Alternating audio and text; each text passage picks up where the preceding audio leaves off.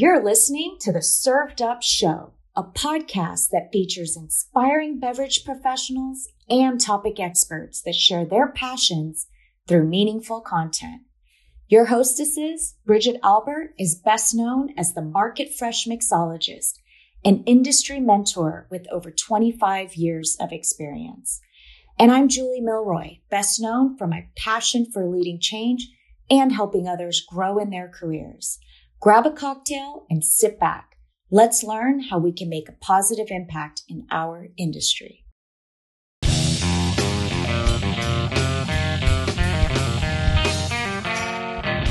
Hey, y'all, it's Bridget here. Meet Daniel Singer, the visionary founder of Filthy Food Co where innovation meets flavor in the most extraordinary ways.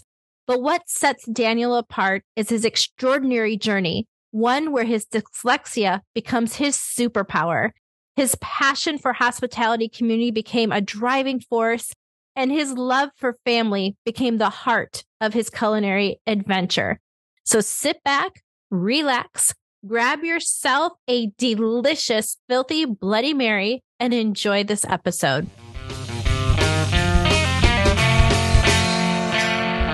Daniel, welcome to Served Up. It's a real honor and pleasure to have you on the show today. It's lovely to see you. Thank you so much for giving me a platform to tell the story and have a proper catch up. I'm excited. Yeah, I'm excited too. Can you tell our listeners originally where you're from and how did you wind up in Miami? Yeah, um, I'm originally from London, from England um, this wonderful wet little island about the size of Michigan uh, with 66 million people on it. So you're sort of all living in these tiny little terraced houses and, and all living on top of each other. And I am quite nomadic by nature. I like to travel. I like to plug into different environments and, um, and I just always loved America. I, and I so believe in the promise of America, you know, that no matter where you start or where you're from, if you if you take some risks and you work hard and provide opportunities, one day you could make something of yourself. And I really dug that. I really felt like um, I could come to America and maybe make something of myself if I worked hard. And and so I started coming here uh, in my early teens with family, and then and then later teens by myself, and and then uh, arrived here first of all in the in the early nineties.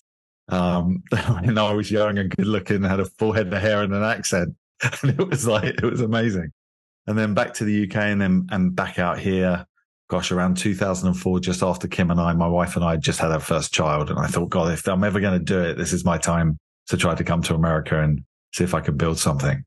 And you did, you know, you absolutely did. So can you tell the listeners, you know, what is your background?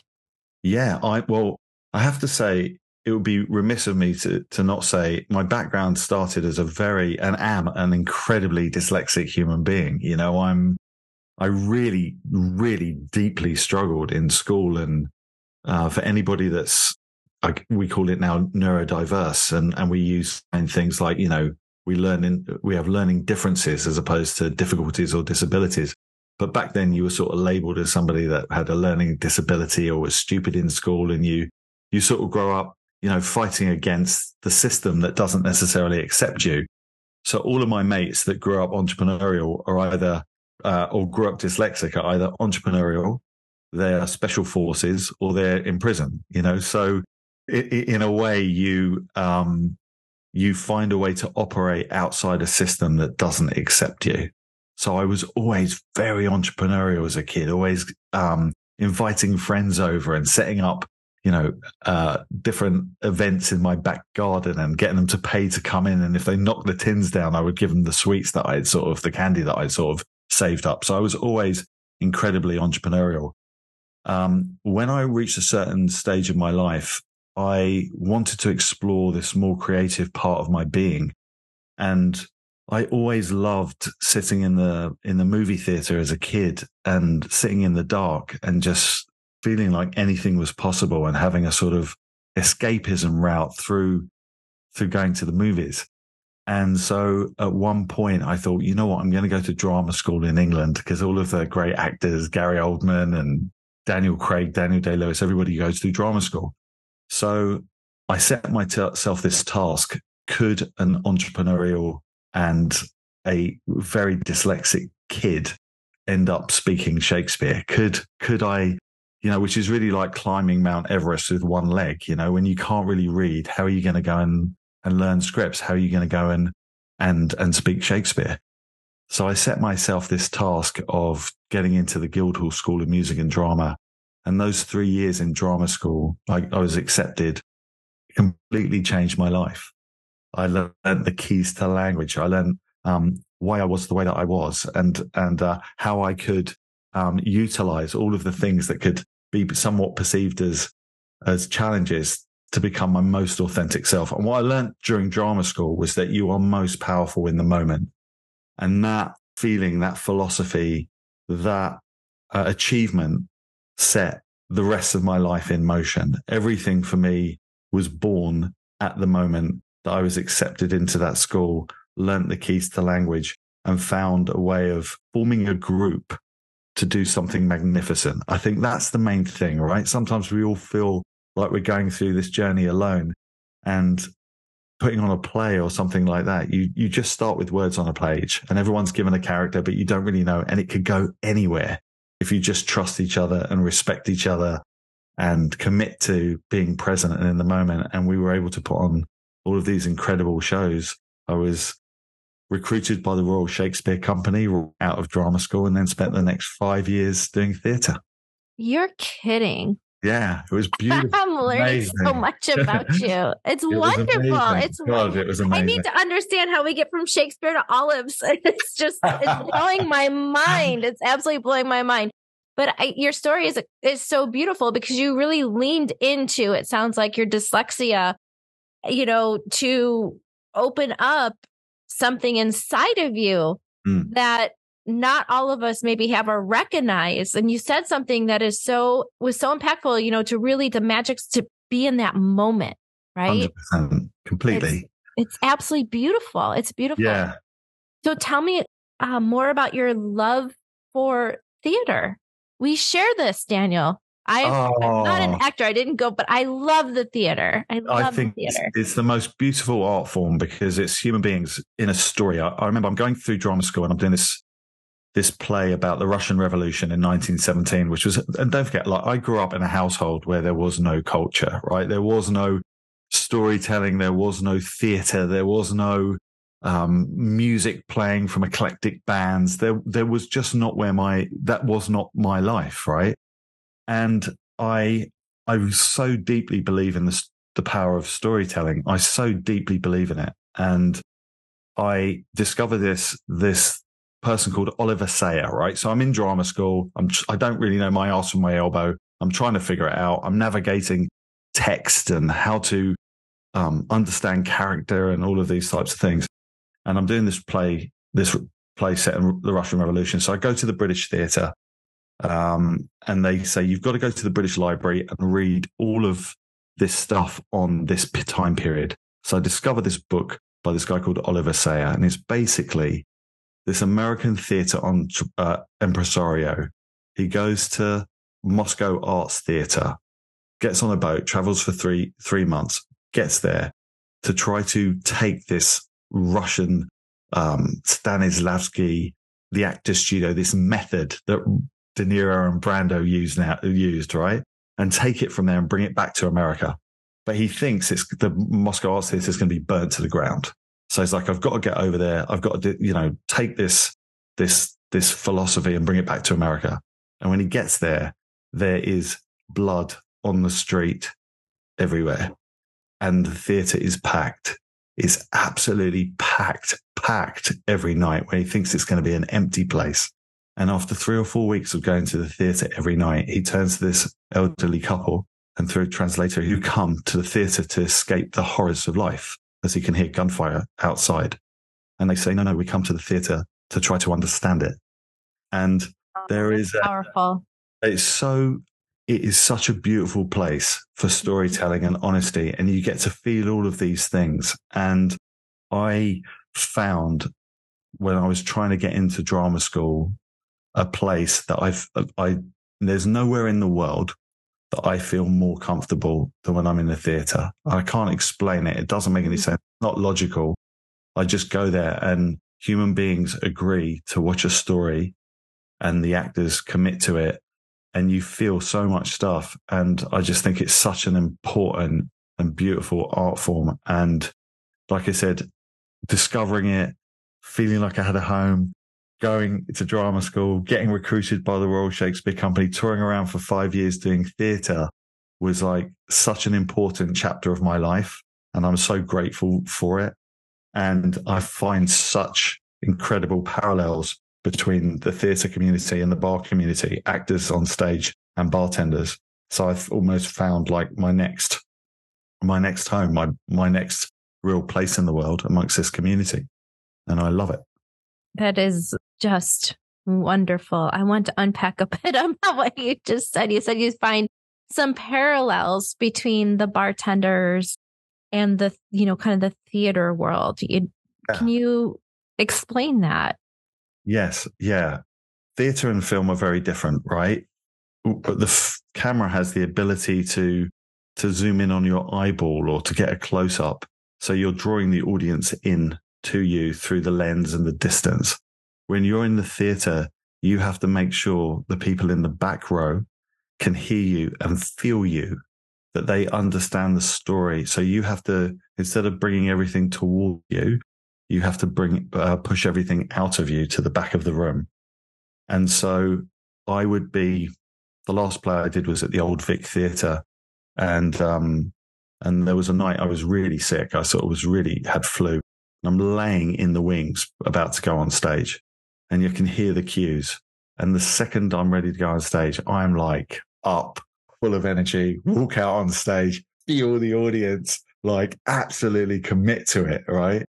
Leave everything on the, on the stage because that's your job. You want, you have to love people enough to give them everything of yourself and leave it on the stage. And then when I was exiting the scene, I'd go back to the wings and I'd fall onto the floor and I'd like lay there.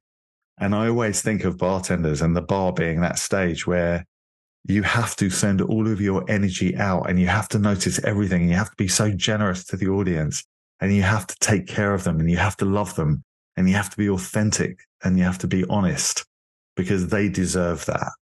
And it's really about the human thing and I just really find that whenever I would go into bars and I was around people that were really meant for hospitality, that love through service, I always felt that kindness and I always felt that warmth. And I always felt that it didn't matter what happened outside of that bar, the shitty day that I'd had or the, the, the ups and downs of life, or it didn't matter what happened outside of that theater. When we went into both of those places, the people that were there to tell the story, create the atmosphere, love us, if they were really present and really committed to being in that moment, they would make my day better and make me feel something that I never felt before I walked into there.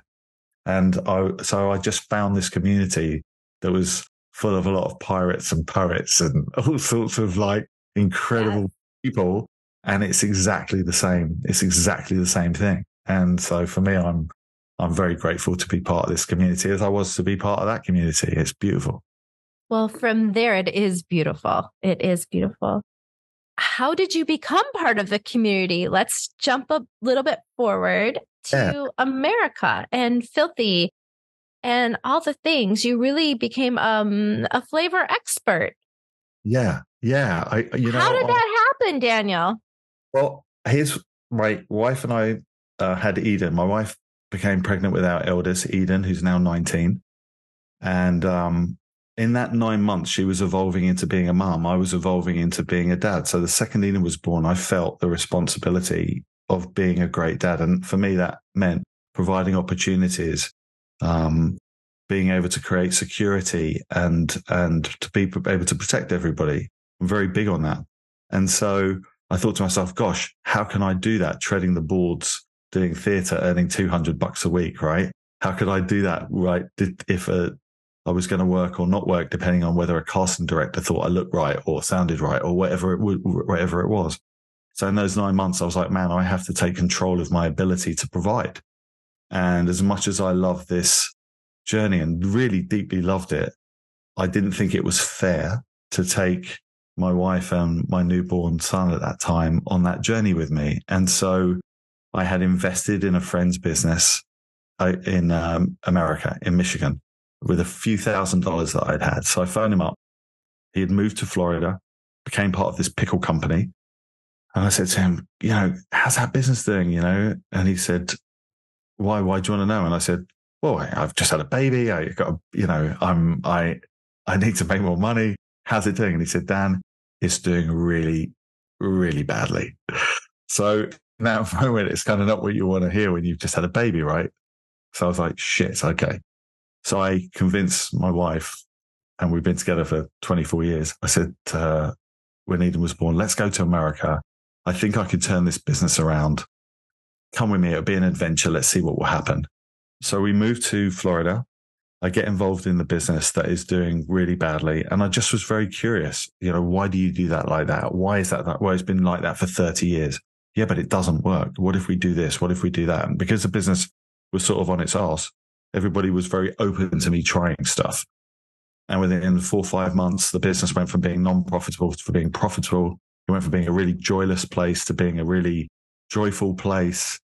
And we started to build something together. And then one of the owners that also um, had investment in the pickle company also owned a meat company said, Hey, you did really well with the pickle company. Why don't you come over to this meat company? And, um, I built and scaled that business and took it from five states to 30 states and then sold that business. Amazing. So uh, my entrepreneurial, um, real, really, which is where I live, you know, I'm, I feel like I'm, other than as an actor, I was like completely unemployable, right? So very dyslexic, very, uh, you know, I just, I like to, drive, you know, move by the beat of my own drum. So I turned that business around. We sold it at the same time. My brother was coming back from Iraq. He was a, um, he was a documentarian that was embedded with a force recon unit at the height of the Iraqi war. So one guy would go in the front, part of a seven man force recon team, one in the front, one left, one right. Mark would come in with a camera and a sidearm, uh, two other guys and a sniper. What? he does that. Yeah. So he's, he's in Iraq for two and a half years. Wow. Transitioning to being back here in, in America, you know, and I've such incredible respect for for the military and and and the fact that they stand in front of bullets that are made for us and uh and get to live this life because there are people there that are making sacrifices right so mark had mark had uh come back and we were sitting in my mini I had a Mini Cooper at the time because I'm British and that's kind of what you drive. It's standard operating procedure. You get your Mini and then you crack on. So I was driving around in my Mini and Mark was sitting in my Mini with me and I sort of pitched him the idea for Filthy, you know, I'd sold and scaled this food business. He had just come back from Iraq. He was making this huge transition. And I said to him, look, I've been sitting in bars and I think there's a huge opportunity because there was this incredible renaissance in cocktails, right? This is 2006, end of 2006. I'm like, people are moving towards fresh ingredients. There's moving towards fresh herbs, fresh juices and olives are in these big gallons. They're really oily. They're salty. They're shitty. They don't add anything to the guest experience. All these bartenders are taking such pride in what they're doing. They're getting educated. They're, they're, they're becoming mixologists. There's, it's this whole thing that's happening, right? And I said, and olives have this huge market and there's no love. There's no love in this category at all. Why, when you're transitioning, right? Just come with me. Come look at olives with me. I think it's going to take us three or four months to look at olives. He said, you know, I've jumped out of airplanes 2000 times. I've broken world records cave diving. I've made this documentary where I lived homeless in New York for, you know, seven years. I've been in Iraq and Afghanistan. You want to start a cocktail garnish company? And I said, I do actually, mate. And he goes, I thought I was fucking crazy. I love it. so we thought it was going to take us three or four months, but there are 700 varieties of olives on the planet, cultivatable olives across six continents. So he and I spent the next two years looking at 230 varieties of olives. And we're very relentless as human beings, but it was also really an opportunity for him and I. We loved each other because we were brothers, but did we really like each other as adults? So on that journey, we realized not only did we love and like each other, but maybe we could build something together. And we came back to America with just four barrels of naturally cured olives. Everybody else uses chemicals to cure the fruit. And uh, we built the business for the next three years, not with the same four barrels because that would have been really depressing, but for the next three years out of the back of my wife's minivan here in Florida, just going from bar to bar.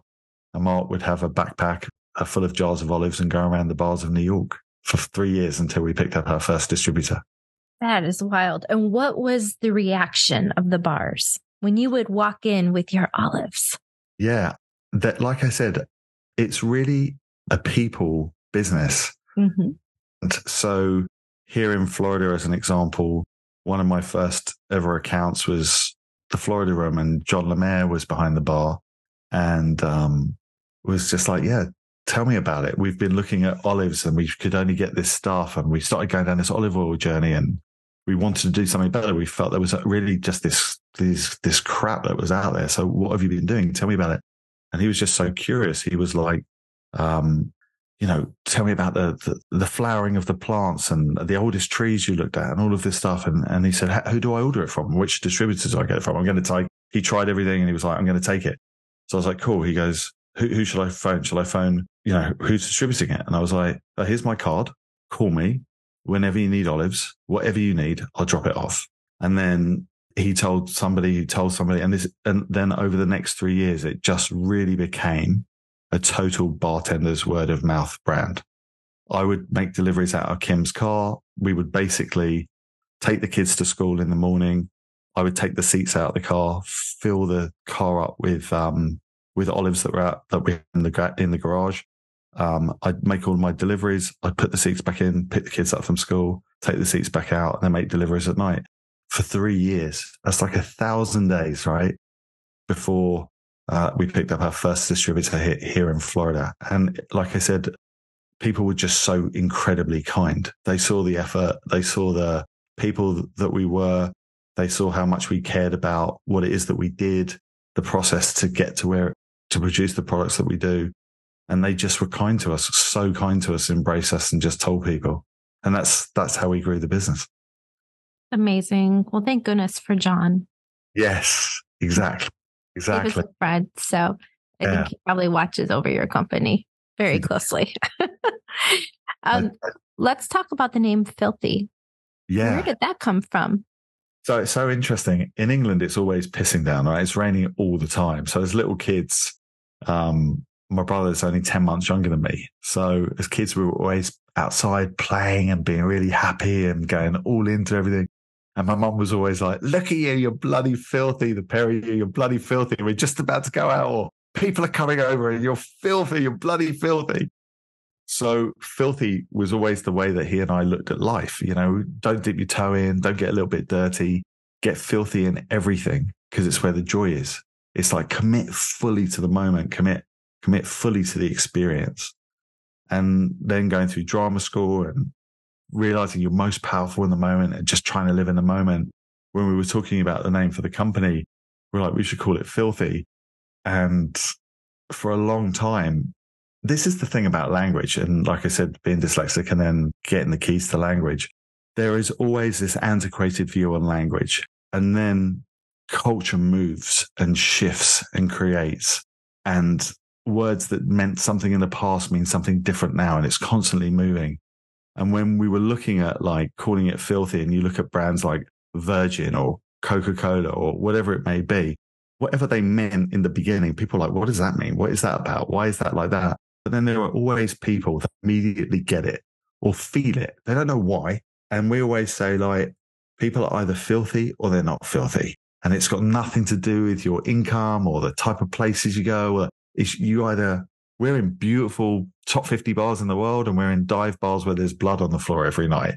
You are filthy or you're not filthy. And that's got nothing to do with anything other than your energy and your perspective on life. So the people that get it, they, they immediately get it. And, but it's really just down to our attitude and the fact that our mum always said, you're bloody filthy because we were always getting covered in mud and playing and being so happy. It is such a clever name, but you're right. It is an emotional draw when you read it and you see it and you taste it.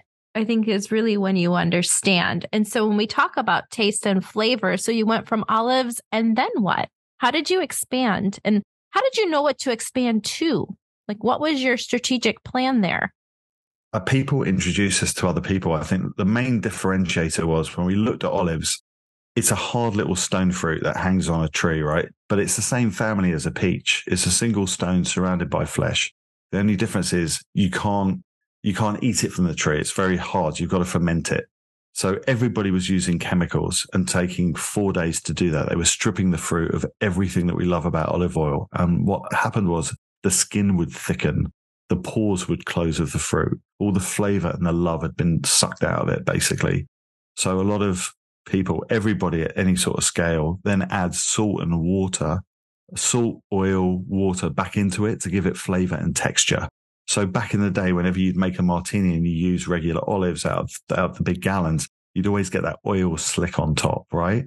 And that's because it was chemically cured. Everything was stripped out of it. And then all this other stuff was added back in afterwards, but it would create that slick. So we naturally cure everything for four months just with salt and water, as opposed to four days with chemicals. So the basis of our business is patience, time, love. That's really it. Everything that we do, that's it. So it takes a long time to do all of that stuff. But as we became people's partners around martinis or Bloody Marys, because they were using olives, this huge renaissance was happening in uh, in in American whiskey. This this this revolution was happening. People were it would go from like one and a half feet in a liquor store to sort of ten feet to twenty feet worth of all of these expressions of American whiskey and um, different uh, aging in different um, casks and flavors.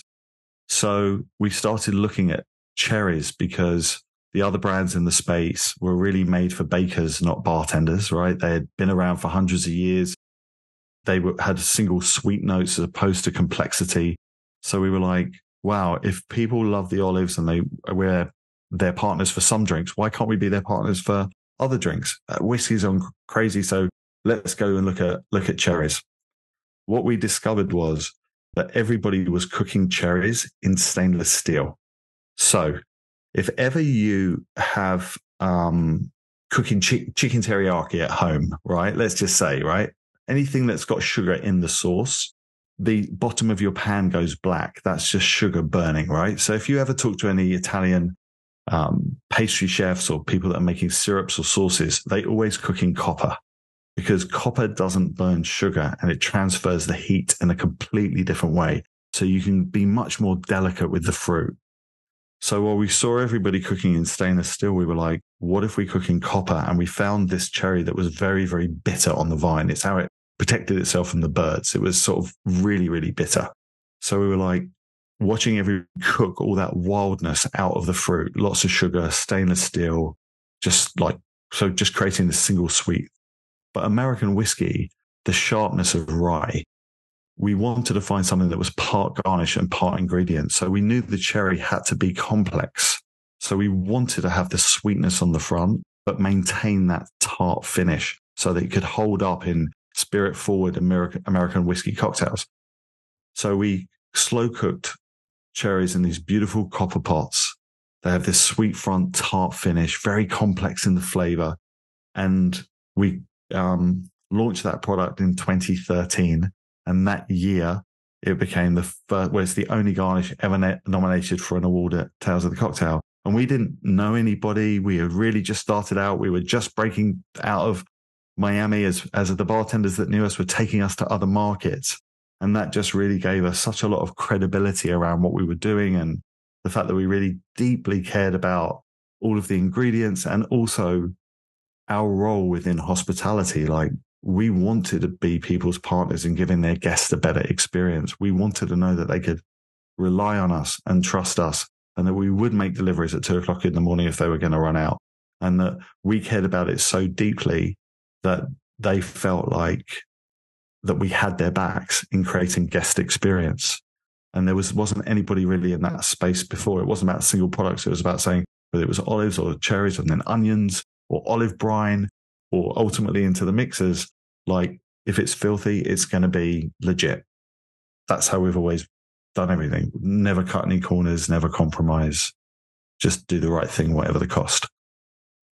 Well, it's just so incredible. You know, what what you do. And I know you and I had a, a lovely moment together at Tales of the Cocktail where we did catch up a bit at the Catalyst luncheon. And I shared with you that, you know, my husband and I, we, we two have been together for 25 years and, and we own a couple breweries in our small town. We absolutely, you know, use your products because it brings, even in my small town, even for a teeny tiny little space where we don't have a full bar, right?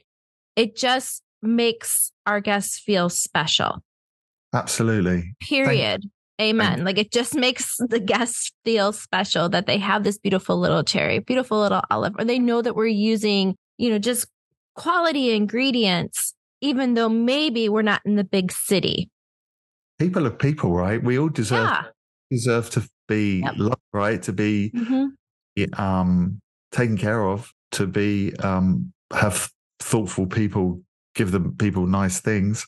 So I think in a way, we always felt like what we did, most people wouldn't notice, but they would feel it. Mm-hmm. A way like there's all of this beautiful stuff around it. I can imagine when you introduce, make drinks for all your mates and you've got friends mm-hmm. coming over, you're just putting so much love and hospitality into it, right? We all do show love through service. We want to take care of people. So why would you want to throw something crappy in at the end. You wouldn't if you knew there was something different that people really took a, a, lot of time and energy and, and, and kindness into. And it would make you feel good about what you were serving and they would feel that from you. Right. So, um, I love the fact, and I'm so grateful that you use filthy, uh, you know, where you are and introduce us to your friends because it is always and will always be a word of mouth brand. It's just people telling other people. Yeah. Absolutely. It it does have it does make you feel something when you know that there's something special that you're being offered that maybe you can't get down the street, uh, right? Uh, exactly. So, yeah, it's really quite cool. You know, something else that I believe that we bonded over and I do understand is being a parent in this industry. And yes. you are a father. Can we talk a little bit of what that is like for you? Maybe some lessons that you've learned and how are you introducing your children to hospitality? First of all, thank you. You're right. It's it's the it's the most important thing that I do. Um, I am very fortunate. I have three children. My eldest, my Eden, is 19. I have a 17 year old daughter called Anaya and a 14 year old daughter called Layla. And it's so interesting. You think when you're building a business from the back of your car that you would be more risk averse, more fearful, right? You've got a lot of responsibilities. For me, it was the complete opposite. It was the complete opposite because um, I felt and feel such strength and such love from my wife and my three children that it enabled me to feel like I could do anything. And even if we were eating baked beans out of a tin or you know, it was my kids that had the worst sneakers at police athletic league, so, you know, basketball or shitty shorts or whatever it was that I never felt, I never felt judged or like I was a disappointment or that I wasn't doing all that I could. I felt nothing but strength and support and love from, from my wife and my children. And so because of that, I felt like I could do anything and that I would never let them down. And I think for me, being a dad is very important. You know, my dad left when I was 13. Uh, my brothers went with him, me, my mum and my sister. So at 13, I sort of became the man of the house, right? So, so my, any protective instinct that I had was just so amplified. And, um, so in a way, family, this my children, my wife, it's my opportunity to sort of create the foundation for for my kids and then their kids. And we hope, you know, you want to have a big place where everybody can come together and share holidays and share stories. So I think everything comes from from that. I can do anything because of them, and and therefore I, it's not my my work life and my personal life is not separate. You can't be massively. I am built to try to build a global brand. I am I'm driven. I'm obsessed. I am a full on human being. I, I always say, like, I'm constantly on fire, right? As I'm older, I've harnessed that energy into warmth and light. So I, I can harness it and I can do positive things with it. But there is a nature that is, I don't find balance. So I just bring and I've always brought my family into what I do. So rather than keeping it separate when then, you know, dad would come home and no, my old ki- kids all learned to drive forklifts since they were eight years old, right? They we, we turned the garage from an art place where everyone's doing art projects into a place full of boxes full of cherries and olives so I could deliver them out back of mum's car. They are a massive part of what I do in everything that I do. And I think I'm an example in the sense that I, they see the work ethic and they see the way that I treat people and the way that people react around me because we, we, we have, um, mutual respect for each other. And I've always brought them into bars and restaurants and all of the kids' birthday parties for years, for years were at Sweet Liberty. like honestly, it was amazing. Like, you know, it was it's it's like we we are part of this community. So I think I think um yeah that they very much understand that there are people that show love through service and you treat everybody respectfully and my eldest, his first job was as a busboy, you know, so, um, you know, it's very, um, it's, it's very much part of what we do and who we are. Yeah. And that's the way to do it. Yeah. Right. And that's how we teach our children is by bringing them into our world. I agree 100%. I can't tell you how many family dinners we've had in the brew house. I can't tell you how many times I've made supper and brought it to the brew house. And so the three of us could sit and eat as a family because I knew Jamie wouldn't be able to come home anytime soon. You know, just always prioritizing that experience and creating memories anyway, anyhow that we could during a crazy busy time in our life. So I totally, I feel you when you said that you had eight year olds, you know, learning how to drive forklifts. You know, I get it.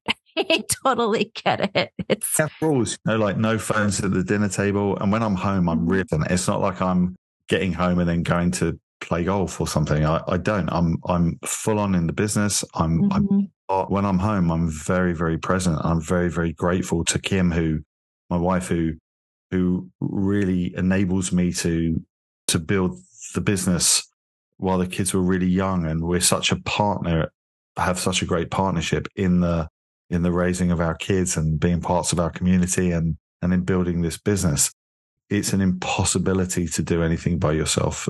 It's just an impossibility. You can't, you can't do it. Uh, it's, it would be impossible. No, I agree. Daniel, what is next for you? What is next for me? Well, I'm like a race car driver. I'm doing like 180 miles an hour constantly. so I pull over briefly to change my tires, you know, and mm-hmm. put the tank. And then I'm, so right now I have an ambition for the business. And there's this expression, which is generosity and optimism is an old man that plants the seeds of a tree whose branches he knows he may never feel the shade of. So I am the foundation of this business. I'm the foundation of, of this generation of the family, my family. And so I know I'm building something that I may not feel the necessarily the shade of that endeavor um, so for me, I'm really don't think too far in the future, and then I'm in the future all the time. So it's this balance between being a bit of a time traveler because you have to know where you're going as a business builder. You have to know what success looks like so that you can drive there, get there, achieve it, scale in the right way, in a responsible way, bring people with you on a journey where they can see progression for themselves within what you're doing if they agree and commit to following you. Like you have to give people a path to where you're going. At the same time, we all know that you have to be present and committed and all of the rest of those things. So I think I don't see life beyond filthy. Um, I don't see life beyond doing what I'm doing now. And it's not about what's next. It's just knowing that I've got to be better than I was yesterday. So I'm super curious. I'm always involved in different things. I try to consume information from lots of different sources and different types of people so that I'm constantly erupted so that I'd never sort of settle or get complacent because I think complacency, it, complacency is the death of a lot of things. And so, so yeah, I'm very dedicated to, to, to maintaining my energy and commitment to, to everything filthy. And, and really it's an act of love. My commitment to filthy is an act of love to my wife, to my kids, to the community that I'm in, to anybody that's serving a drink. While I'm doing this, they can, they know that it's going to be as good as it can possibly be. And so that's all I think about. Well, I think that I can say on behalf of the hospitality industry that we're happy that you're that you're out there building a legacy is what you're doing. And I know that so many appreciate it. I know I appreciate it. And I know you say that you're very focused on filthy, but I think filthy will continue to evolve as well. And the reach will continue to get out there in ways that I don't think you have ever dreamed of. And so, uh, you know, that's also my wish for you. Thank you. That's really kind. I really appreciate that. Thank you. Yeah, absolutely. And, you know, on behalf of the Served Up family, Daniel, I just want to thank you so much for taking time to spend with me. And I want to wish you just a lot of great health and a lot of peace. Thanks for being on the show.